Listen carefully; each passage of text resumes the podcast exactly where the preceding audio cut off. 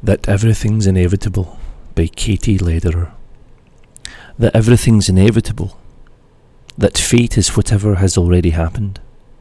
The brain, which is as elemental, as sane, as the rest of the processing universe is. In this world, I am the surest thing.